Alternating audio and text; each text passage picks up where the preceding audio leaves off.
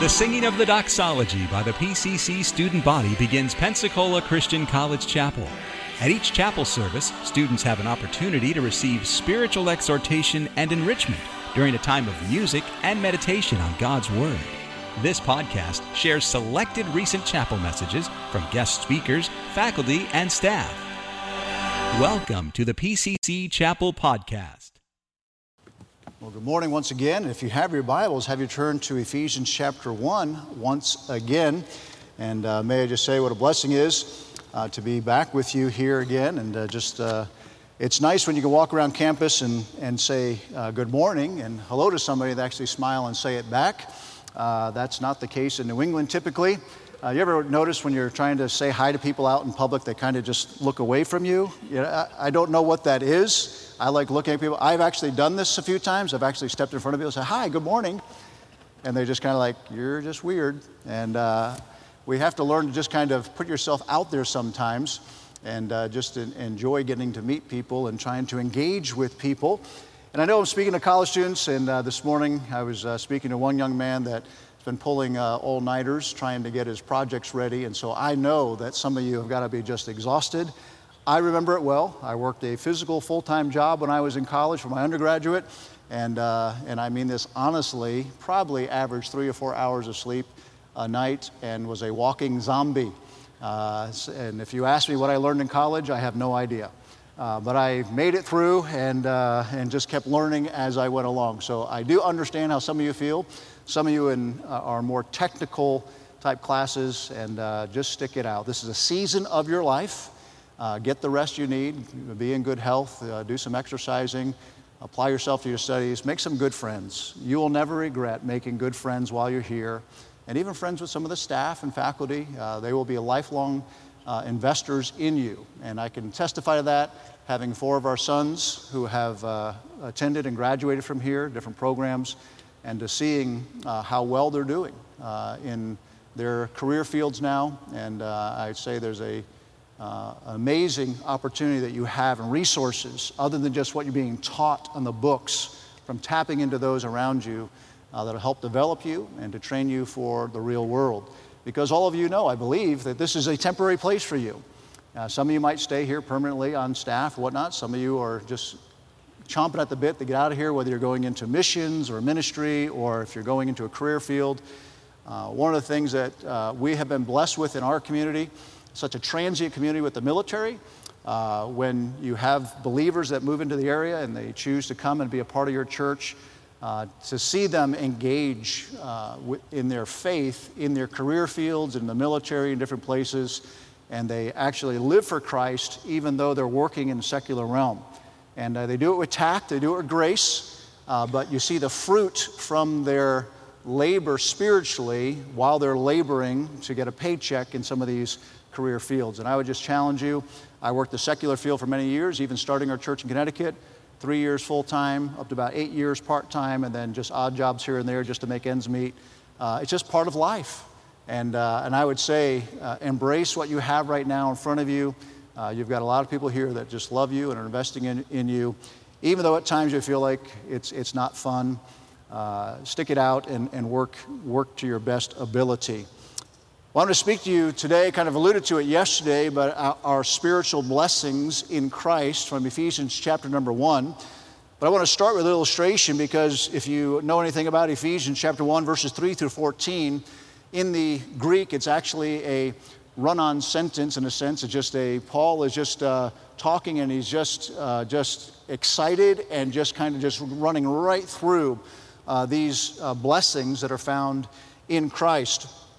Before I get to this passage, let me just start with an illustration.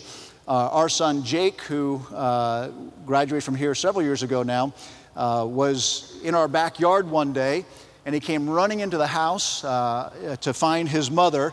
And he comes in exasperated. I think he might have been, I'm not sure, Bonnie, maybe five, six, three years old. You holding up a three? Okay, three years old. I didn't realize you were that young.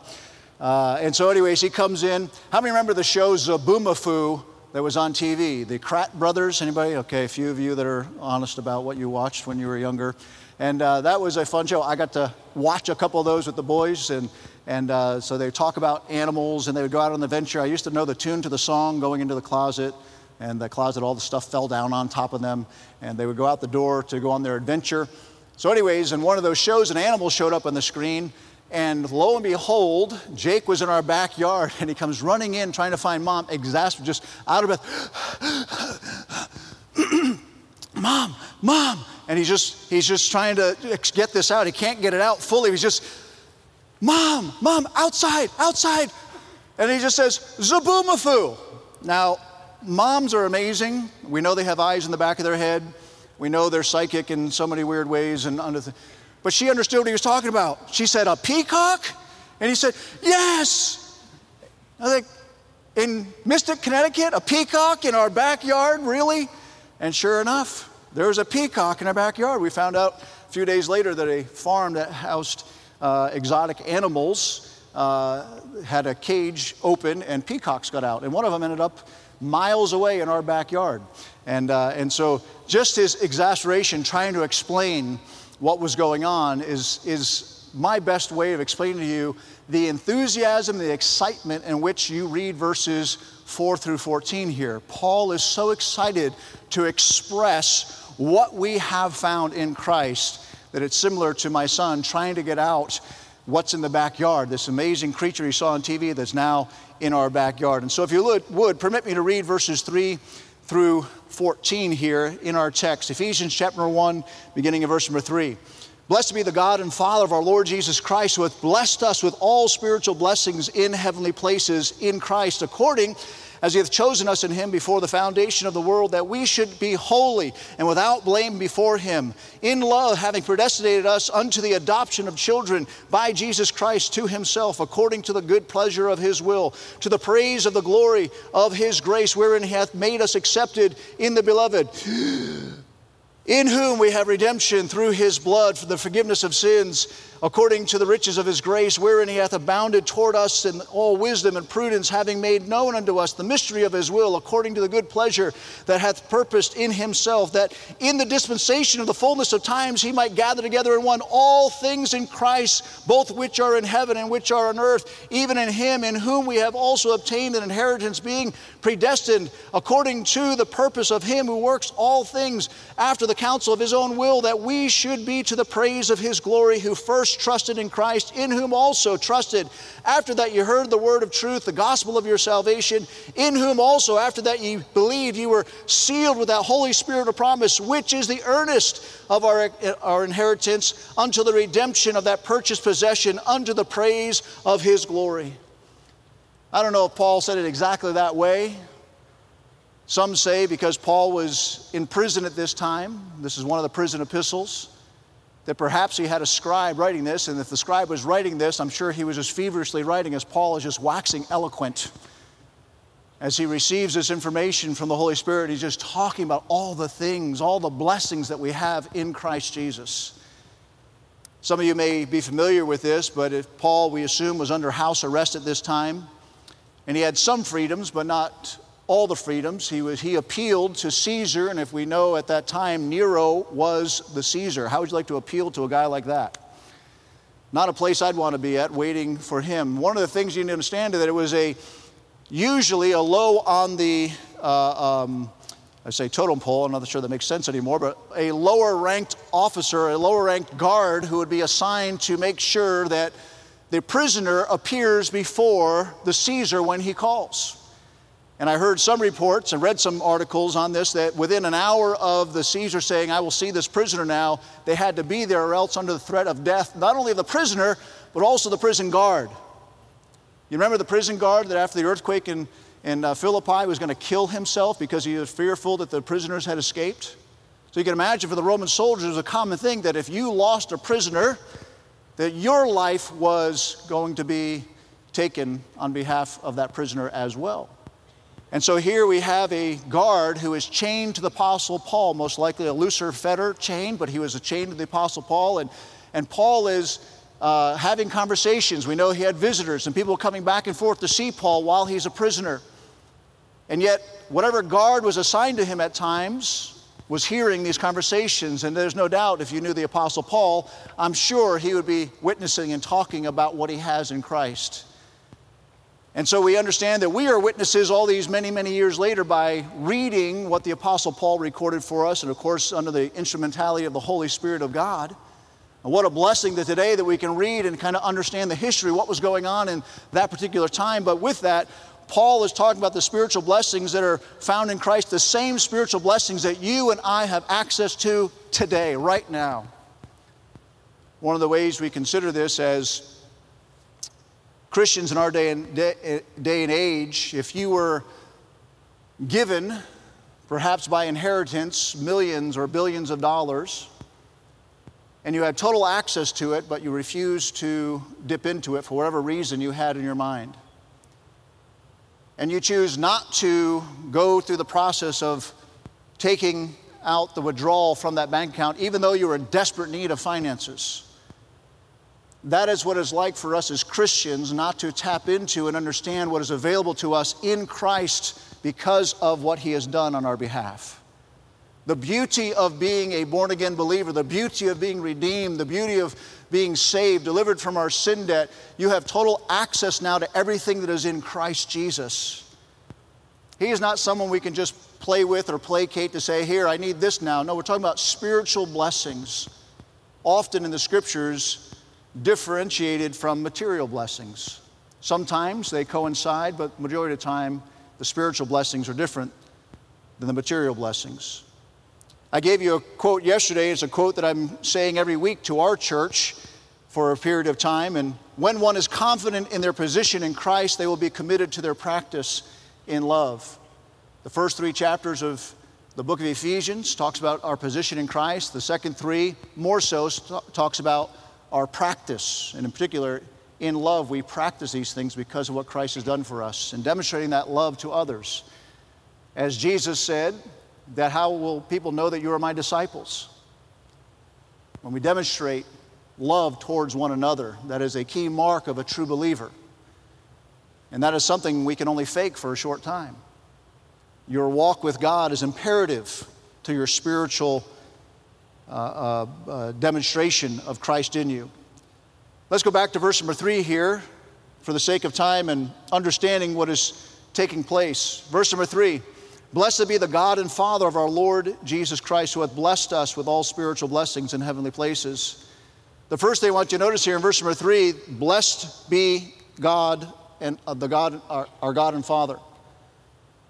Here, the word blessed, as we look at this, actually has the idea of praising God. Praising God. And I asked myself as I studied this portion of Scripture many times over the years, when was the last time I took time to actually bless God? And then I asked myself, how do I actually go about blessing God? You ever thought about that? We often think about blessing as, come on, Lord, here I am. I mean, I got saved after all, one of your children. Bless me now with this answer prayer. Bless me now with a good day. Bless, and we always think of blessings as something that's one way from God to us. But this text actually shows us something different. We are to bless God. It says, praise be to God. How do we praise God? How do we bless God and the Father of our Lord Jesus Christ, who has blessed us with all spiritual blessings? And so, in essence, what it has given us an insight here is that we are to praise God for what He has allowed us to be recipients of. And again, when you understand your position in Christ, it is, it is, it is so helpful in us then being committed to how we practice this Christian life, not as a drudgery, but as a blessing to us that we actually get to be a part of something so awesome that you and I right now are part of an age that God has planned from before the foundation of the world, that you would be born in this time and have an opportunity to serve Him during this time. Whether in the secular world or in the ministerial world, God has you here for this time for a purpose. And so how do we bless God? Well, you can bless God verbally. Every morning when I get up, I thank the Lord for just allowing me to have a, a night rest. Whether it's a good night rest or a bad night rest, I just thank the Lord for letting me have a, a, a few winks of rest. This morning I was up at four a m and I woke up praying and, and just thanking God for His goodness. And I prayed for some people that are in some real difficult times right now. And then I started praying for you. So Lord, I don't know the stories behind every student or faculty member here. I don't know what they need to hear today. but you do. And I kind of had set what I was going to to preach and everything, but do you realize that the Lord Jesus Christ knows you intimately? He knows your need. None of us as pastors, as ministry leaders, as staff members, we, we don't know. We have our own issues as well. We're frail people trying to help frail people. But it is the Spirit of God that knows your need and can work in you and can bless you. But God says, hey, why don't you consider this? The Apostle Paul says, I want you to consider this. When's the last time you blessed God? And so how do we bless God? We bless God verbally. Praise Him. Thank Him. When's the last time you thanked Him for your salvation? Understanding what's all contained in that. If you really sat down and just took time to think about what's involved in your salvation alone, you'd have so much to thank God about. Just praise Him for what He's delivered you from and what He's given to you. Another way that you can praise God is not only verbally, but by action. Live for Him. Demonstrate your love for Him by action, by doing what you know is right in the eyes of God. Some of you, no doubt, in this room are struggling with sins that you would want nobody to know about. Some of you might be struggling with sins that you do. Somebody else here does know what you're dealing with. Do you realize that God is there for you in those struggles? I can remember at sixteen when God got a hold of my heart. I actually was so frustrated in the sinfulness of my life and trying to be a good person and try to do what was right in the eyes of God. I got to the point where I said, God, I don't want free will. Just make me a robot. And I was sincere and I was serious. I was just like, I don't want to sin this way anymore. I don't want my thoughts that I have, that I programmed into my, my brain. I don't want these anymore. Please, just take it away from me. And I realized God, God would not do that that way. But my obedience and my desire to honor Him was a demonstration of my love and commitment to Him. And I had to learn that. I had to learn that I had to choose to demonstrate my love to Christ, to bless Him by my actions. And that's what this verse here, the Apostle Paul is speaking to. Praise be to God, the Father of our Lord Jesus Christ, who hath blessed us with all spiritual blessings in heavenly places. These blessings that he speaks of here are associated with our salvation and spiritual life. The amount of spiritual blessings also is something to note. How many spiritual blessings, he says, you have access to in Christ? All. That list may be way more than even what's here in our text, but he's focusing on some key things dealing with our position and what he's allowing us to understand and know about our position in Christ, but also has future implications. It's not just for the momentary salvation. I've met many people that have prayed a prayer saying that, yes, I, I prayed the prayer of salvation, but you see absolutely no change in their life. Then I've seen other people pray a prayer and then actually have time where they've actually walked with God and demonstrated Christ-likeness, Christ, Christ-likeness. And we understand that as a, someone who is truly born again, that they will exemplify fruit from walking with Christ, from being in the Spirit of God. And so we notice also then with these location of these blessings, from whence do they flow? Well, they flow from heaven. All spiritual blessings in heavenly places in Christ. Where is Christ after the ascension? He is in heaven, seating at the right hand of the Father in a place of honor. He did everything necessary to, to fulfill the plan of God that was set forth to bring salvation, to bring the, the, the gift to those who would receive it. And now in heaven, he says, I'm here and all the blessings that are found in me are available to you. And we see that these blessings will flow from heaven downward. In essence, we have the privilege of bringing a little bit of heaven down to this earth by demonstrating Christ. Warren Wiersbe stated, the Christian really operates in two spheres, the human and the divine, the visible and the invisible. How cool is it that God has allowed you, who put your faith and trust in Christ for salvation, He has allowed you now to demonstrate true spirituality to a, a darkened world, even to other Christians. We sharpen each other, we help each other, even in our, our, our downtimes. We, we're there to encourage one another, to help each other, but then to the outside world, we're there as a witness to them. And I can tell you many times in my Christian life, I have not been a good witness to even the unsaved world. But we must understand that this, these are the part of the initial understanding of these blessings. So very quickly, let me just give you some understanding about these blessings. We see here also in this text a wonderful uh, depiction of the truth that is found here. We see the Father, the Son, and the Holy Spirit all actively involved in this understanding of our redemption in Christ.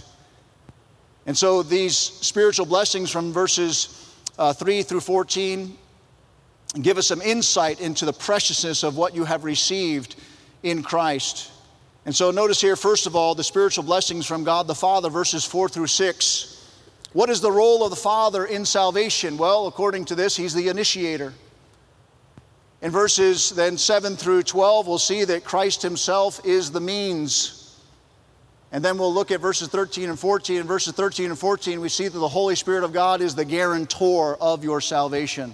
This is a wonderful, wonderful portion of Scripture that gives you the understanding of what your position is in Jesus Christ, to give you the confidence you need to live a life that honors Him. Why? Because you have access to all the spiritual blessings that are in Christ Jesus, who is seated in heaven, and He is willing to allow you to experience these things and this knowledge in your own life.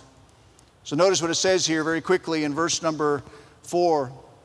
According to it, He has chosen us in Him before the foundation of the world, that we should be holy and without blame before Him in love. The first thing we notice, that we are chosen in Christ, and it doesn't just stop there.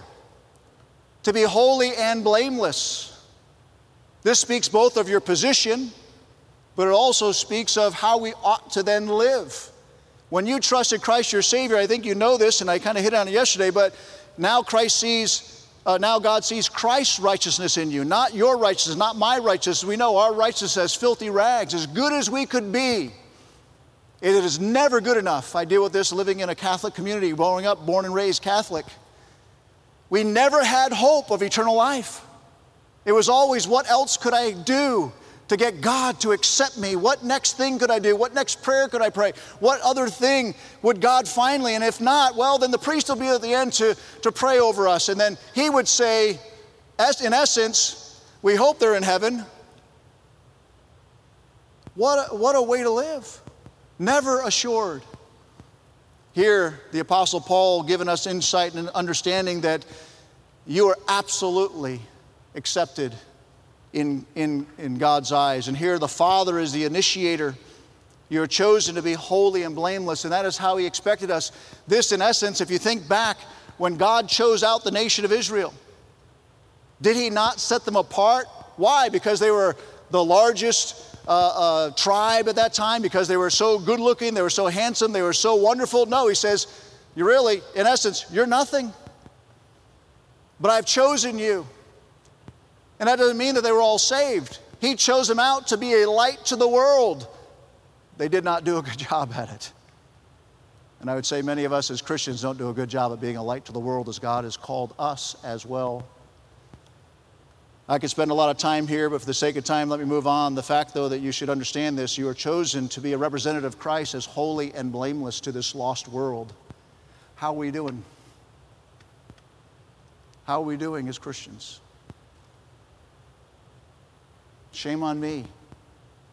There'd be times you saw me in my Christian life, you would say, there's no way that guy is a Christian. And God had to work some things out of me. Don't keep fighting. Keep praying. Keep seeking counsel and advice. Keep spending time in prayer, asking God to work on your heart. He will do so. The second thing we see here is that it says that we are predestined to adoption. I know I don't have time to dig into this, but it's very interesting that uh, this is obviously being chosen or elected and then being predestined is something of great debate today. Don't, don't let these things uh, mess with your mind. Really look at it in the simple form that it is. We don't fully understand the mind or heart of God, but the idea of being predestined, I think Wiersbe says it very well. He said the word as it is used in the Bible primarily refers to what God's Uh, does for saved people. Election seems to refer to people, pre while predestination refers to purposes. Now read verse number five with me. Having predestined us to the adoption of children by Jesus Christ. So God said that those who would get saved, he's going to predestine them to the adoption. This is one of those spiritual blessings. The understanding that Paul had of adoption, Paul became a Roman citizen at birth. Somehow his family, being Jews, were allowed to become Roman citizens. Do you know what the hope of the Roman soldiers, and most likely the one that was chained to the Apostle Paul, was?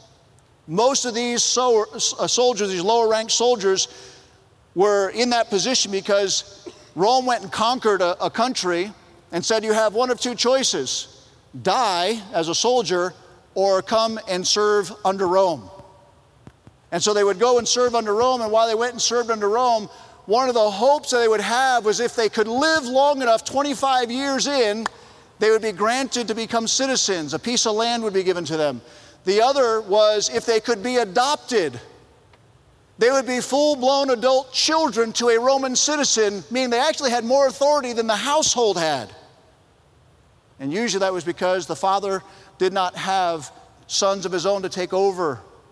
And so he would look for someone that could be adopted to take over for the family, so he wouldn't lose his name and his, his, his uh, uh, wealth and his, his family uh, uh, fortune, if you would.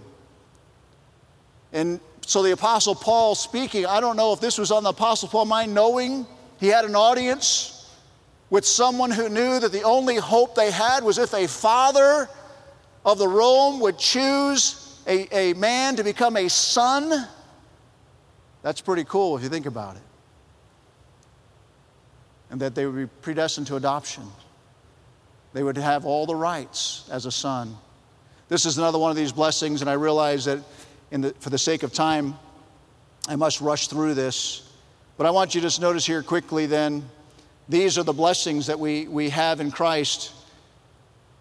We are chosen, we are predestined, we are accepted in Christ. Verse number six. Verses seven through twelve, I said we have the spiritual blessings from God the Son, the role of Jesus Christ in salvation. He is the means of our salvation. Notice verse seven and eight. He bestowed the riches of His grace on us. God made His grace abound toward us in two ways. One, by redeeming us, and the depth of the understanding of you being redeemed is something you should study out as, as just a Christian. Study it out in its totality. Understand how rich God's grace is towards you in redeeming you. And then forgiving, setting aside what you truly deserve. That is an amazing concept where a holy God actually looks at a sinner and says, I'm setting aside what you deserve. Only a loving and merciful and gracious God could do that for us. And then finally, what is, or then also uh, we understand in Christ, He's revealed God's will to us, verses nine and ten. And that understanding that Paul was so thrilled that God would reveal His mystery that He has kept secret for the ages, now being revealed through the redemption of Jesus Christ, and that uh, He would give us an inheritance. And then we see the spiritual blessings of the Holy Spirit, verse thirteen and fourteen. And this is where I struggled for years, not being fully secure in my own salvation, not understanding what it meant to be secure. And I found that when I was secure in my position in Christ, it gave me much more desire to live for Christ. The role of the Holy Spirit is the guarantor. Look at verse number thirteen and fourteen. And it says, in whom ye have also trusted, after that ye heard the word of truth, the gospel of your salvation, in whom also after that ye believed, ye were sealed with that Holy Spirit of promise, which is the earnest, or the down payment, or the guarantee of our inheritance, until the redemption of the purchased possession, unto the praise of His glory. So here we have again the third praise, which I didn't even make mention of that. There's three times this idea of being praise is being used in this passage. But here, once again, the Holy Spirit of God guarantees that you will appear before Jesus Christ in heaven, and all the blessings that are found in Christ are available to you. I would challenge you to do a deep study into this first chapter of Ephesians, because it really will help you to understand your, pos your position in Christ. And so let me just end with this. When is the last time you blessed or praised God for blessing you? This might just be a good time to just bow your head and say, Lord, it's been a while. I want to praise you for all that you've done for me through salvation. And you all have your own story. And again, if you're not saved, then I would say make this the day. Don't put it off any longer. Seek out a staff member, faculty member. Go get somewhere quietly. You've probably heard the gospel hundreds of times. Trust the Lord as your Savior. If you're a believer, you have all these spiritual blessings afforded to you. Sorry, I did not go into the detail here, but there's so many wonderful things that I skipped over for the sake of time. You've been listening to a message from Pensacola Christian College Chapel. You're welcome to pass this sermon along to others. Please don't charge for it or alter it without written permission from Pensacola Christian College. For additional information about P C C, visit us online at p c c i dot e d u. Pensacola Christian College, empowering Christian leaders to influence the world for Christ.